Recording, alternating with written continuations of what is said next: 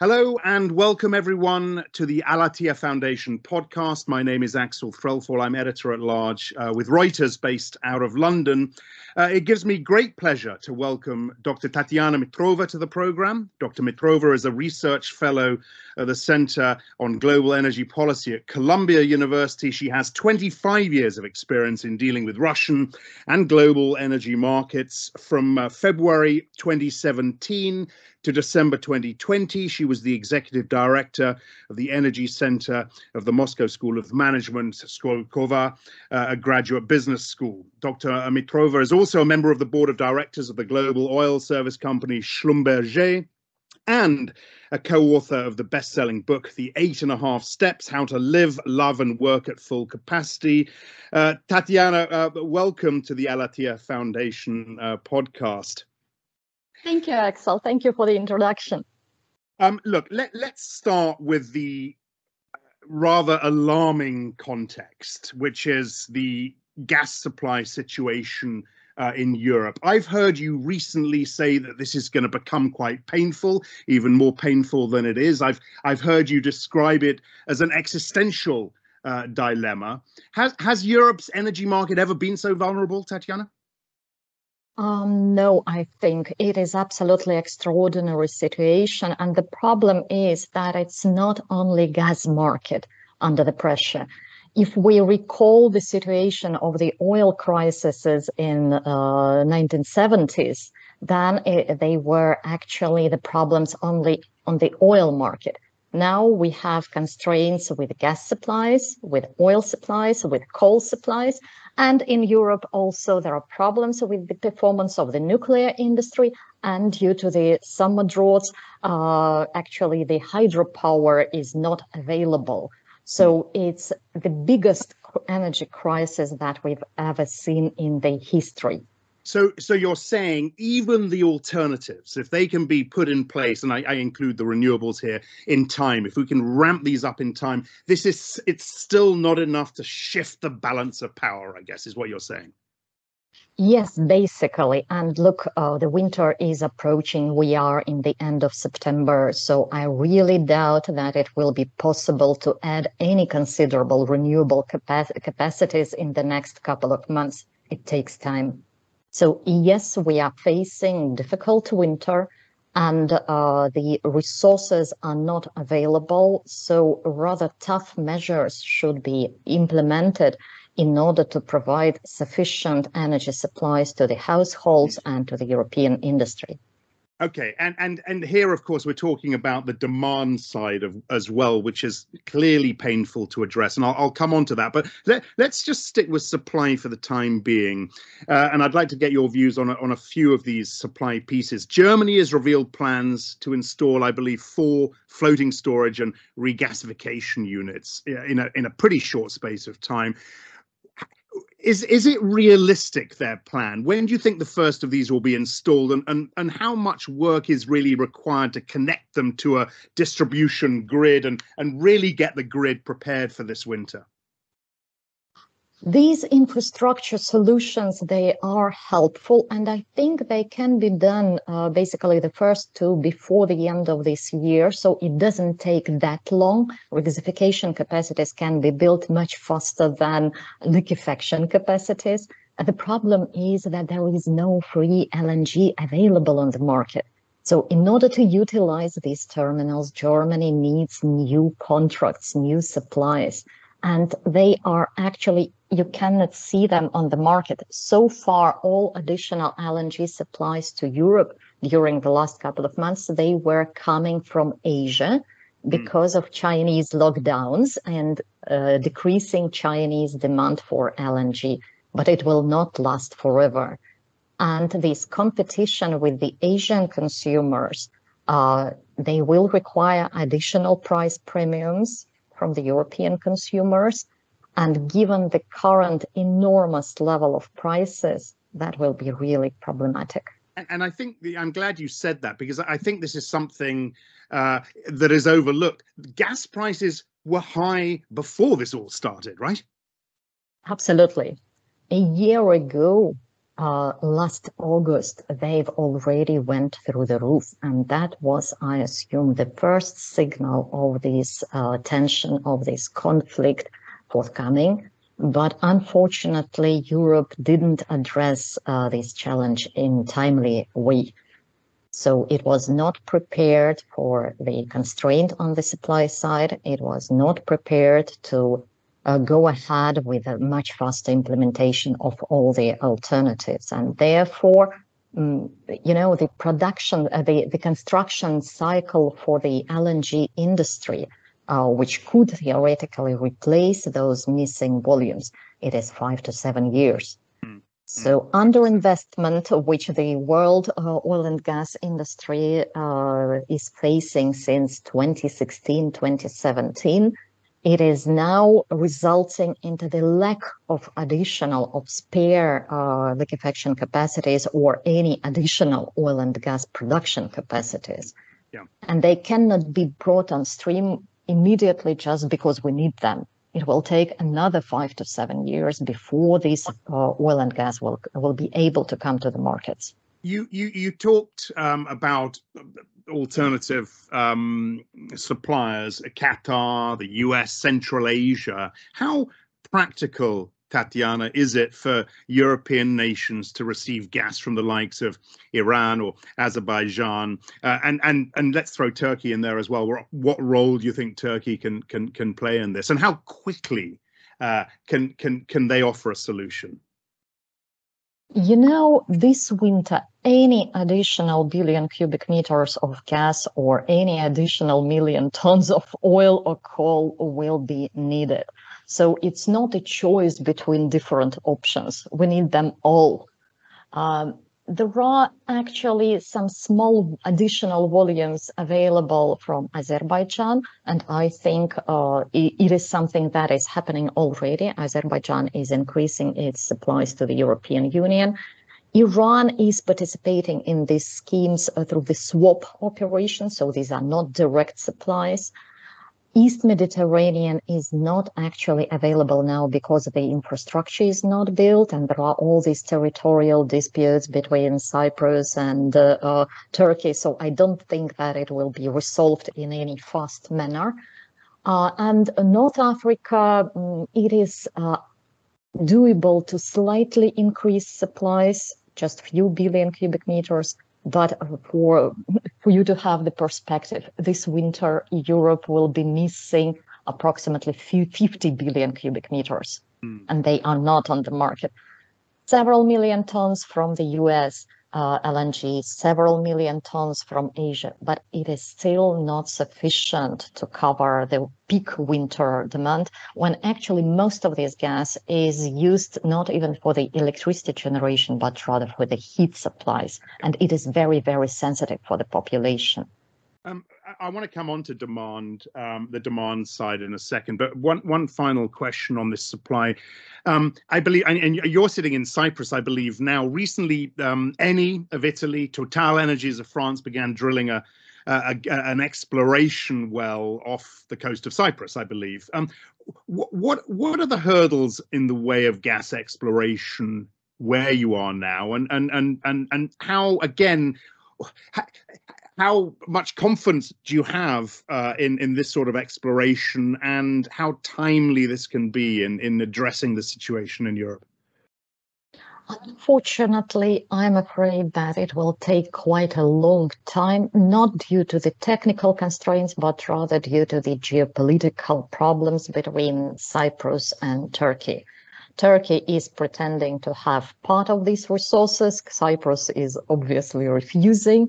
And um, so far, actually, the first discoveries here, they were made like 10, 15 years ago, and even larger discoveries than those that Eni uh, is reporting. But they never moved ahead because of these disputes. And uh, until there will be some settlement I'm afraid um, we cannot uh, start construction of any infrastructure. And without this infrastructure, these resources are absolutely useless. Mm. It, you know, of course, it's painful to talk about uh, reopening coal plants in the in the context of the of the Paris Agreement and and and the momentum that we're seeing in terms of uh, where we're going on the on the on the, the, the climate mitigation. How, how how much could coal potentially fill the gap temporarily? Would you say? It is already slightly filling the gap. The problem is that 40% of the European coal was also coming from Russia. And the coal embargo was the first measure that European Union has introduced back in May.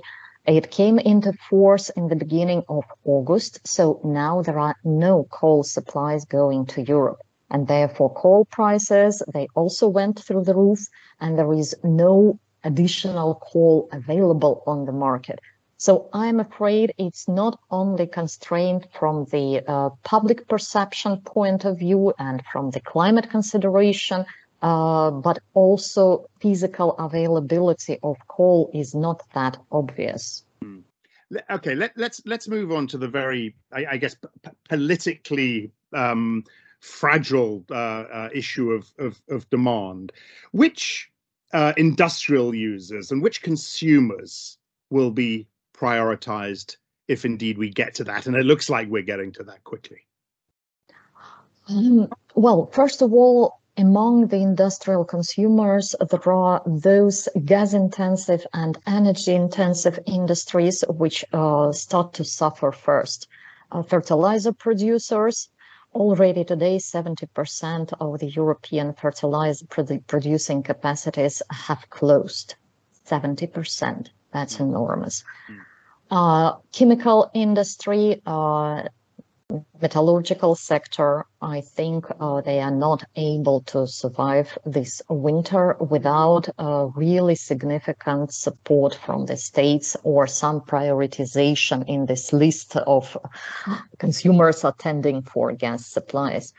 And it will be a very painful choice for the politicians whether to try to sustain those industries or to give them up saying, okay, anyway, we were planning to move them away from Europe. So that's the day when we approach this point. Then there are other industries which are consuming less gas, but which are still very much dependent. So all the automotive uh, sector, uh, cement production, and so on. And again, uh, the share of gas in their final cost is not uh, that huge, but it is still considerable. And when the prices are at the current level, um, it simply it, it is loss making to keep production yeah, um, because uh, all the margins are eaten by the higher gas prices. So for them, it will be commercial choice whether to close or whether to keep operations. And without some sort of governmental interventions, if the governments uh, suppose that this particular industry or this particular plant is critically important for some reasons, either for uh, economic or for social, uh, otherwise, uh, I'm afraid they will uh, close. Um, for the smaller and medium-sized uh, businesses, it's not that much about direct gas consumption. It's rather about electricity prices because uh, of the high, uh, rather high share of um, price of gas in the final price price of electricity. I mean, here in Cyprus, uh, normally the bill was like 200, 300 euros per month in August, we've all received bills of 2,000 euros per month. Yeah. yeah. And immediately, most of the shops, cafes, and restaurants, they simply switched off air conditioning. Yeah. And that was their adaptation measure. Mm. I'm not sure what they will do if the prices will go further up and they will simply not be able to survive in this price environment. So medium scale business will be also challenged and but I, I, guess so you know in conclusion here in terms of the prioritization we are talking here about decisions having to be made by governments no longer the free market which is a huge deal right?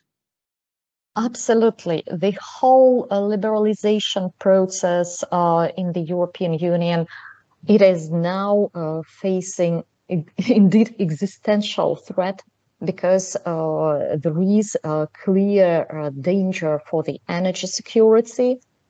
And uh, this choice between energy security and liberal market model, mm. so far, what I can observe in the statements of the European Commission, the choice is made in favor of preventing energy security which means that many of the achievements, many of the decisions on liberal markets will be put on hold uh, for unclear period of time. Well, you know, without wanting to get too political and put you on the spot here too much, why why have governments not? Why did governments not look earlier at the demand side of this equation, given uh, the uh, rather fragile nature of the relationship with Russia for a long, long time now? Is it does it does it not surprise you that that these big questions haven't been looked at and addressed earlier? Well, yes, it is surprising for me, frankly. And uh, the uh, risks they were pointed out many years ago. We were discussing them. Uh, we were writing papers about these threats. So it's not something new. Uh, probably this temptation of cheap gas, uh, it was stronger than the fears. And probably there is also this psychological component up until now, people still prefer to hope for the better. And remember in the spring when the whole war began, uh, the uh, discussion uh, inside Europe, it was, okay, we hope that it will somehow be settled down and therefore will not act immediately in a tough way. Mm. So uh, these uh, uh, this psychological thing, uh, I think it played very bad game uh, with the uh, European politicians because if they would have started to act uh, in February, in March, uh, many things uh, were al- could have been achieved already. Yeah, yeah. Um, in terms of the China Russia relationship. This is something i have talked a lot about recently. Actually, let me, before I ask that, one, how long do you think Nord Stream 1 is going to stay shuttered? And two, are, are, we looking now at Russian gas flowing more towards China uh, and the power of the, the Siberia pipeline expanded or duplicated? Well, the recent news yesterday about leakage both from Nord Stream 1 and Nord Stream 2 and destruction of the pipeline suggests that something uh, really significant has happened. Mm. Uh, there is no official explanation so far, but it looks like some sort of sabotage mm. or explosion or whatever. Uh, it is yet to be found out but that means uh, that the pipes will not be operational at least for one year. That's already more or less granted. Uh, anyway, I would say even before this accident, uh, it was not likely that Russia would uh, restart supplies uh, this winter because this is uh, basically the main geopolitical tool left just to play uh, and negotiate with the European Union uh, in order for Europeans to give up Ukraine. Mm. Um, regarding your question about other flows of Russian gas, first of all, there is still Russian gas going to Europe, not through Nord Stream, not through Yamal Europe, not through the Finland connection, but through Ukraine. Yeah. Surprise, surprise. Yeah. It is half of normal flows, but they are going and Turkstream. So uh, most uh, of the uh, southern European uh, countries are still receiving Russian gas.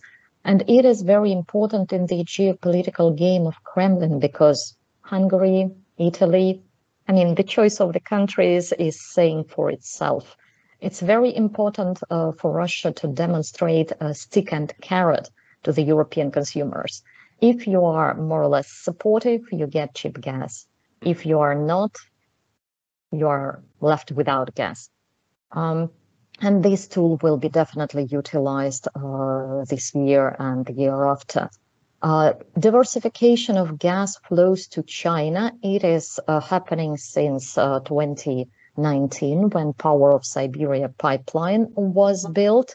It is using a different resource base rather than European supplies. So these are different fields, they are not connected. Uh, this pipeline is building up capacity now, and uh, this year, most likely, it will reach like 20 BCM. For you to compare, uh, historically, Russia's flows to Europe were 140, 160 BCM. So it's definitely not replacing European gas exports. In the future, by 2026, uh, this pipeline's capacity uh, is supposed to reach 55 billion cubic meters which is still one third of European historical European flows.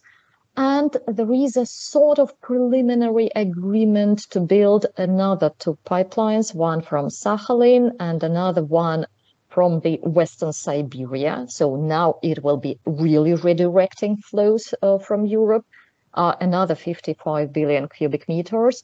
Uh, but the timeline is not yet clear and there is no uh, agreement between Russia and China so far.